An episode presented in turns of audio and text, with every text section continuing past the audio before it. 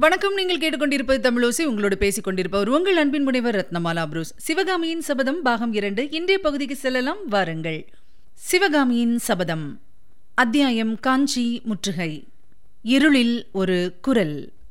கணநேரம் ஜொலித்து உலகை ஜோதி வெள்ளத்தில் மூழ்குவித்த மின்னலின் ஒளியிலே புத்த பிக்ஷு ஏரிக்கரையில் நின்று கைகளை தூக்கி பேய் சிரிப்பு சிரித்த காட்சியை கண்டதும் சற்று நேரம் குண்டோதரன் பீதியினால் கை கால்களை அசைக்க முடியாதவனாய் மரத்தோடு மரமாக நின்றான். பிறகு மனதை திடப்படுத்திக் கொண்டு சேற்றில் தட்டு தடுமாறி கரைமேல் நடந்தான்.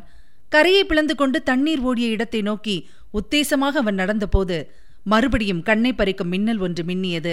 அதன் ஒளியில் வெட்டப்பட்டிருந்த கால்வாய் முன்னால் பார்த்ததை காட்டிலும் அகன்றிருப்பதையும் தண்ணீர் முன்னைவிட வேகமாய் கரையை பிளந்து கொண்டு போவதையும் பார்த்தான்.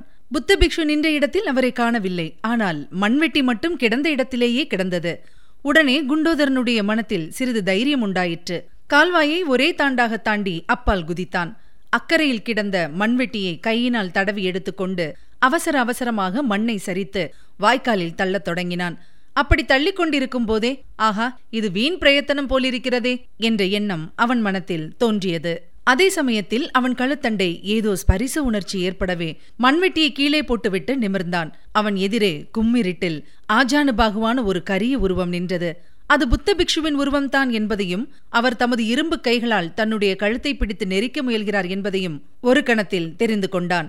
குண்டோதரனுடைய வஜ்ர கைகள் புத்த பிக்ஷுவின் கை மணிக்கட்டுகளை பிடித்துக் கொண்டன மறுகணத்தில் குண்டோதரனுடைய தலைக்கு மேலே நாகநந்தி பிக்ஷுவின் பேய் சிரிப்பு மீண்டும் ஒலித்தது. இடையிடையே வானத்தை கிழித்துக் கொண்டு தோன்றி மறைந்த மின்னல் வெளிச்சத்தினால் இன்னும் கண்ணங்கரியதாக தோன்றிய கார் இருளில் விளிம்பு வரை தண்ணீர் ததும்பி அலைமோதிக் கொண்டிருந்த ஏரிக்கரையில் கணத்துக்கு கணம் அகன்று வந்த உடைப்புக்கு அருகில் குள்ள உருவமுடைய குண்டோதரனுக்கும் நெடிதுயர்ந்து நின்ற புத்த பிக்ஷுவுக்கும் இடையே பிடிவாதமான மல்யுத்தம் ஆரம்பமாயிற்று. அந்த விசித்திரமான துவந்த யுத்தம் கால் நாளிகை நேரம் நடந்திருக்கலாம்.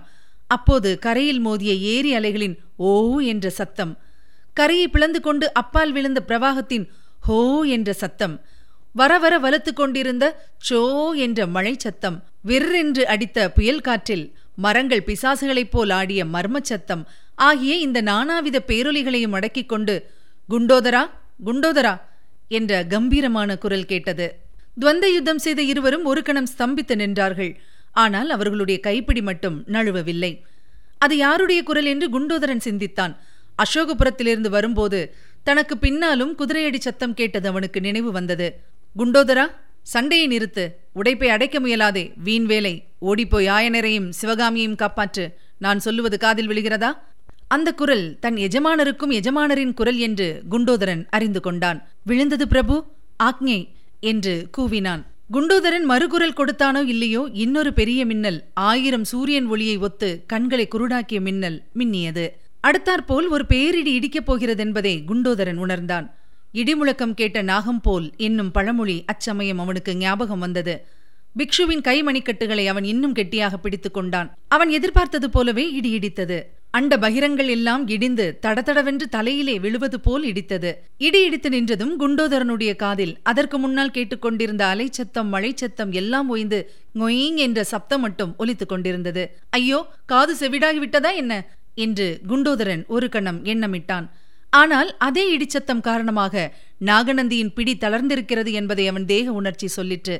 அவ்வளவுதான். தன்னுடைய வஜ்ர சரீரத்தின் முழு பலத்தையும் பிரயோகித்து பிக்ஷுவை ஒரு தள்ளு தள்ளினான். ஏரிக்கரையின் அப்புறத்தில் பிக்ஷு உருண்டு உருண்டு போய் கீழே உடைப்பு தண்ணீர் பீத்துக் கொண்டிருந்த பள்ளத்தில் தொப்பென்று விழுந்ததை குண்டோதரன் கண்டான். உடனே ஒரு பெரிய அதிசயம் அவனை பற்றி கொண்டது. மின்னல் இல்லாத போது புத்த பிக்ஷு கரையிலிருந்து உருண்டு பள்ளத்திலே விழுந்தது அவனுக்கு எப்படி தெரிந்தது? ஆஹா இதென்ன வெளிச்சம்? குண்டோதரன் சுற்றுமுற்றும் பார்த்தான். சற்று தூரத்தில் ஒரு பனைமரம் உச்சியில் பற்றி எறிவதைக் கண்டான். ஆ அந்த மரத்தின் மேல் இடி விழுந்து தீப்பிடித்துக் கொண்டிருக்கிறது.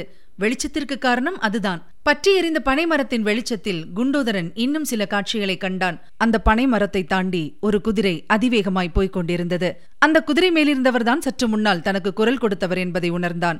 ஏரியின் ஓரமாக இன்னொரு மரத்தில் நாகநந்தி பிக்ஷு அந்த குதிரை கட்டப்பட்டிருப்பதையும் கண்டான். அதற்கு மேல் வேறொன்றையும் பார்க்க குண்டோதரன் விரும்பவில்லை. அந்த குதிரை இருந்த இடத்தை நோக்கி பாய்ந்து சென்றான். நடுவில் கால் சறுக்கி கீழே விழுந்ததை கூட அவன் பொருட்படுத்தவில்லை. மரத்திலிருந்து குதிரையை அவிழ்த்துவிட்டு அதன் மேல் குண்டோதரன் ஏறினானோ இல்லையோ பனைமரத்து வெளிச்சமும் அணைந்து விட்டது. அதுவரையில் சிறு தூறலாக இருந்தது. அப்போது பெருமழையாக மாறியது. எத்தனையோ பெருமழையை குண்டோதரன் பார்த்ததுண்டு. ஆனால் அன்றைய இரவு பெய்த மழை மாதிரி அவன் பார்த்ததே இல்லை. வானம் பொத்துக்கொண்டு அதற்கு மேலே தங்கியிருந்த தண்ணீர் தொட தொடவென்று கொட்டுவது போல் மழை கொட்டிற்று. ஆஹா ஏரி உடைப்புக்கும் இந்த பெருமழைக்கும் பொருத்தம்தான். நல்ல நாள் பார்த்துத்தான் நாகநந்தி திருப்பார்கடலை வெட்டிவிட்டார் என்று குண்டோதரன் எண்ணிக்கொண்டான். எப்படியும் இந்த ஏரி வெள்ளம் அசோகபுரம் போய் சேர்வதற்கு முன்னால் நாம் போய் சேர வேண்டும் என்று தீர்மானித்தான். ஆனால் அந்த தீர்மானத்தை அவனால் நிறைவேற்ற முடியவில்லை. அந்த இருளிலும் மழையிலும் குண்டோதரன் வழி கண்டுபிடித்து குதிரையை நடத்தி கொண்டு அசோகபுரம் போய் சேர்வதற்கு வெகுநேரம் முன்னாலேயே ஏரிக்கரை நெடுந்தூரத்துக்கு நெடுந்தூரம் உடைத்துக்கொண்டு வெள்ளம் பிரளயமாக ஓடத் தொடங்கி அசோகபுரத்தையும் அடைந்துவிட்டது. இனி கேட்கலாம் அடுத்த பகுதி. மாமல்லர் எங்கே? குண்டோதரனுக்கு எச்சரிக்கை செய்துவிட்டு குதிரை மேல் விரைந்து சென்ற மனிதர் யார் என்பதை நேயர்கள் ஊகித்து தெரிந்து கொண்டிருப்பார்கள். சிற்பம் சித்திரம் சங்கீதம் முதலான கலைகளில் வல்லவராய் இருந்தது போலவே யுத்த தந்திர கலையிலும் தேர்ச்சி பெற்றவரும் மாறுவேடம் பூணுவதில் நிகரற்ற சாமர்த்தியம் வாய்ந்தவரும் வாதாபியின் சமுத்திரம் போன்ற சைன்யத்தை வடபெண்ணை கரையில் எட்டு மாதம் நிறுத்தி வைத்தவருமான மகேந்திர பல்லவ சக்கரவர்த்தி தான்.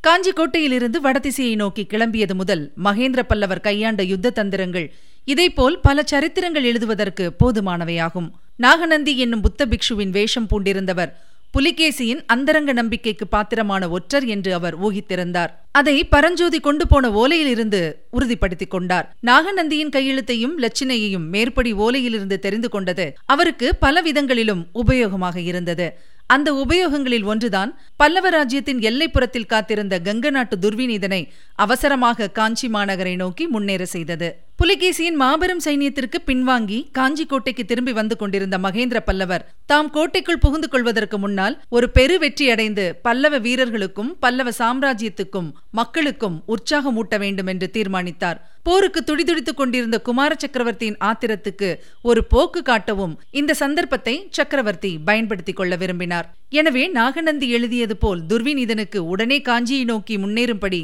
ஓலை எழுதி அனுப்பினார். அதை பார்த்துவிட்டே துர்விநீதன் தன் சிறிய சைன்யத்துடன் காஞ்சியை நோக்கி விரைந்து வந்தான். குண்டோதரன் கொடுத்த ஓலையை படித்ததும் நாகநந்திக்கு ஏற்பட்ட அளவில்லாத வியப்பையும் நேயர்கள் கவனித்திருப்பார்கள். அவருடைய ஓலையின்படி முன்னேறி வருவதாக துர்விநீதன் அதில் எழுதியிருந்தபடியால் தாம் அத்தகைய ஓலை ஒன்றும் அனுப்பவில்லை. இதில் ஏதோ சூழ்ச்சி நடந்திருக்கிறதென்று தீர்மானித்துக் கொண்டு நாகநந்தி குண்டோதரன் கொண்டு வந்த குதிரையில் ஏறிச் சென்று புள்ளலூர் போர்க்களத்தை அடைந்தார். அதற்குள்ளாக கங்க நாட்டு சைன்யம் தோல்வியடைந்து சேனா வீரர்கள் சிதறி ஓட ஆரம்பித்து விட்டார்கள். அந்த நிலைமையில் துர்விநீதனுடைய உயிரை காப்பாற்றுவது ஒன்றுதான் தாம் செய்யக்கூடியது என்பதை உணர்ந்த நாகநந்தி அவனை தம்முடன் அழைத்துக் கொண்டு தெற்கு திசையை நோக்கி விரைந்து ஓடினார். இந்த புள்ளலூர் யுத்தத்தில் மாமல்லரையும் பரஞ்சோதியையுமே முழுதும் நம்பி மகேந்திர பல்லவர் விட்டுவிடவில்லை. பொறுக்கி எடுத்த ஆயிரம் குதிரை வீரர்களுடன் புள்ளலூர் போர்க்களத்துக்கு வந்து சேர்ந்தார். எதிர்பாராத இடத்தில் எதிர்பாராத சமயத்தில் வந்து தாக்கியபடியால் கங்கர் படை பீதியடைந்து ஓடலாயிற்று. புதிதாக வந்த குதிரைப்படை தலைவன் வஜ்ரபாகுவை மாமல்லர் சந்தித்தபோது அந்த வீரன் தான் தம் தந்தை என்று அறிந்தார். அதனால் அவருடைய ஆத்திரம் அதிகமாயிற்று. இந்த ஒரு போரிலாவது தம்மை முழுதும் நம்பி விட்டுவிடக் கூடாதா என்று தந்தையிடம் சண்டை பிடித்த பிறகு சிதறி ஓடும் கங்கர் படையை துரத்திச் சென்று நிர்மூலமாக்க அனுமதி கேட்டார். ஒரு நிபந்தனையுடன் சக்கரவர்த்தி அதற்கு அனுமதி கொடுத்தார். அந்த நிபந்தனை என்னவென்றால் தென்பெண்ணை நதி வரையில் எதிரிகளை துரத்தி செல்லலாம். நதியை கடந்து அப்பால் போகக்கூடாது. என்பதுதான். எதிரிகளை துரத்தி செல்லும்படி மாமல்லரை தென் திசைக்கு அனுப்பிவிட்டு மகேந்திரர் திரும்பி போய் விடவில்லை என்பதை சென்ற அத்தியாயத்தில் பார்த்தோம். நாகநந்தியின் கொடூர சூழ்ச்சிகளை எதிர்ப்பதற்கு கள்ளம் கபடமற்ற இளம் பிள்ளையான மாமல்லரையே நம்பி விட்டுவிட முடியுமா? குண்டோதரனுக்கு எச்சரிக்கை செய்துவிட்டு கிளம்பிய மகேந்திர பல்லவர் இருட்டையும் புயலையும் பெருமழையையும் பொருட்படுத்தாமல் தென்கிழக்கு திசையை நோக்கி சென்றார். உதயமாவதற்கு ஒரு ஜாமம் இருக்கும்போது தென்பெண்ணை நதிக்கரையை அடைந்தார். அப்போது மழையின் வேகம் குறைந்து வானத்தில் மேகங்கள் கலைந்து நட்சத்திரங்கள் கூட தெரிந்தன. அந்த லேசான வெளிச்சத்தில் நதியும் நதிக்கரையும் அப்போது அளித்த காட்சியை வர்ணிப்பது இயலாத காரியம். நதியின் இரு கரையையும் தொட்டுக்கொண்டு ஹோ என்ற இரைச்சலுடன் நொங்கும் நுரையுமாக பிரவாகம் போய்க் கொண்டிருந்தது. நேற்று அல்லது முந்தைய தினமாயிருந்தால் அத்தகைய பெரும் பிரவாகம் கூட சற்று தூரத்திலிருந்து பார்வைக்கு தெரிந்திராது. அடர்ந்த தோப்புகளினால் அது மறைக்கப்பட்டிருக்கும். ஆனால் இப்போது நதிக்கரையில் நெருங்கி வளர்ந்திருந்த அவ்வளவு விருட்சங்களும் முறிந்து விழுந்து கிடந்தன. மகேந்திரர் நதிக்கரையை நெருங்கியதும் முறிந்து விழுந்து கிடந்த மரங்களுக்கு மத்தியிலிருந்து குதிரை ஒன்று வெளியே வந்தது. அதன் மேல் இருந்தவன் சத்ருக்னன். பிரபு இன்றிரவு நான் பட்ட கவலை என்றைக்கும் பட்டதில்லை. தங்களை தனியே அனுப்பிய என்னுடைய அறிவினத்தை நினைத்து நினைத்து வருத்தப்பட்டுக் கொண்டிருந்தேன். இந்த புயலிலும் மழையிலும் தாங்கள் எப்படி வழி கண்டுபிடித்து வந்து சேர்ந்தீர்கள்? என்றான் சத்ருக்னன். நானும் எத்தனையோ இரவுகளை பார்த்திருக்கிறேன் சத்ருக்னா. ஆனால் இன்றைய இரவை போன்ற பயங்கரத்தை கண்டதில்லை. போகட்டும் நீ இங்கே காத்திருந்ததில் பயனுண்டா? என்று மகேந்திர பல்லவர் கேட்டார். ஆம் பிரபு இங்கேதான் அவர்கள் நதியை கடந்து சென்றார்கள் என்றான் சத்ருக்னன். துர்விநீதன் இருந்தானா? பார்த்தாயா? வெகு சமீபத்தில் நின்று பார்த்தேன். துர்விநீதன் யானை மீது இருந்தான் மற்றவர்கள் ஏழெட்டு படகுகளில் சென்றார்கள். அப்போது புயல் ஆரம்பிக்கவில்லை. கிட்டத்தட்ட அவர்கள் அக்கறையை அடைந்த போதுதான் காற்று ஆரம்பித்தது. கரையோரம் போய்விட்டபடியால் தட்டு தடுமாறி கரையேறி விட்டார்கள். அப்போது நதியில் பிரவாகமும் இவ்வளவு இல்லை. நீ சொன்ன இடத்துக்குத்தான் அவர்கள் போயிருக்க வேண்டும். பின்னால் படகு ஒன்றும் விட்டுவிட்டு போகவில்லையா? ஒரு படகை விட்டு போனார்கள். அதை நீங்களும் நானும் எடுத்துக்கொண்டு போய் பிக்ஷுவை திண்டாட செய்யலாம் என்று நினைத்தேன். ஆனால் புயல் நம்மையும் திண்டாட விட்டு படகை எடுத்துக்கொண்டு போய்விட்டது நல்லதாய் போயிட்டு சத்ருக்னா. துர்விநீதனை தொடர இப்போது அவகாசம் இல்லை அதைவிட முக்கியமான வேலை இருக்கிறது. மாமல்லனும் பரஞ்சோதியும் எங்கே இறங்கி இருக்கிறார்கள் என்று தெரிந்து கொண்டாய் அல்லவா? இந்த நதிக்கரையில்தான் கிழக்கே அரைகாத தூரத்தில் இருக்கிறார்கள். ஆ இந்த பெரும் புயலில் அவர்கள் என்ன பாடுபட்டார்களோ தெரியவில்லை. உடனே அவர்கள் இருக்கும் இடம் போக வேண்டும். பொழுது விடுவதற்குள் அவர்கள் தென்பண்ணையை கடந்து விட வேண்டும். உன் குதிரையின் உடம்பில் சக்தி இன்னும் இருக்கிறதா சத்ருக்னா? என் குதிரை ரொம்பவும் தளர்ந்து விட்டது. என் குதிரை இன்னும் போகும் பிரபு. இதன் மேல் ஏறிப்போங்கள் நான் இங்கேயே இருக்கிறேன். இல்லை இரண்டு பேரும் தான் போக வேண்டும். பிக்ஷு இங்கு வந்தால்? பிக்ஷு இங்கு வரமாட்டார் சத்ருக்னா. நிச்சயம் இன்னும் சில நாளைக்கு வரமாட்டார். ஏன் பிரபு? உன் சீடன் குண்டோதரன் அவரை தூக்கி திருப்பார்கடல் உடைப்பிலை போட்டு விட்டான் என்ன? என்ன? அதோ அந்த சத்தம் உன் காதில் விழுகிறதா சத்ருக்னா? சத்ருக்னன் உற்று கேட்டுவிட்டு ஆம் பிரபு. சமுத்திர கோஷம் மாதிரி இருக்கிறது. மறுபடியும் மழையா? என்றான். மழை சத்தம் அப்படி இராது. திருப்பார்கடல் உடைத்து கொண்டு விட்டது. நாளை பொழுது போவதற்குள் வராக நதியிலிருந்து தென்பெண்ணை வரையில் ஒரே பிரளயந்தான் ஐயையோ மாமல்லர்! என்று அலறினான் சத்ருக்னன் வா போகலாம். மாமல்லனையும் பரஞ்சோதியையும் எச்சரித்து காப்பாற்றலாம் என்றார் மகேந்திரர். சுவாமி குண்டோதரன்? குண்டோதரன் திருப்பார்கடல் உடைப்பை அடைக்க முயற்சி செய்தான். அது முடியாத காரியம். ஓடிப்போய் ஆயனரையும் சிவகாமியையும் காப்பாற்றி என்று எச்சரிக்கை செய்துவிட்டு வந்தேன். என்ன செய்தானோ? ஆஹா அவர்கள் வேறு அகப்பட்டுக் கொண்டார்களா? இன்றைக்கு உண்மையிலேயே மிக பயங்கரமான இரவுதான் என்று சத்ருக்னன் கூறி குதிரையை போகும்படி முடுக்கினான். இது பயங்கரமான இரவானாலும் ஒரு பயன் கிடைத்தது சத்ருக்னா? புலிகேசியை வெல்வதற்கு இன்னொரு ஆயுதத்தை கண்டுபிடித்தேன் என்றார் சக்கரவர்த்தி. பிரபு தாங்கள் உண்மையிலேயே விசித்திர சித்தர்தான் என்று சத்ருக்னன் வியப்புடன் கூறினான். இரு குதிரைகளும் நதிக்கரையோரமாக கிழக்கு திசையை நோக்கி சென்றன. வழியெல்லாம் முறிந்து கிடந்த மரங்களை தாண்டி போவதில் அவர்களுக்கு எவ்வளவோ சிரமம் ஏற்பட்டது.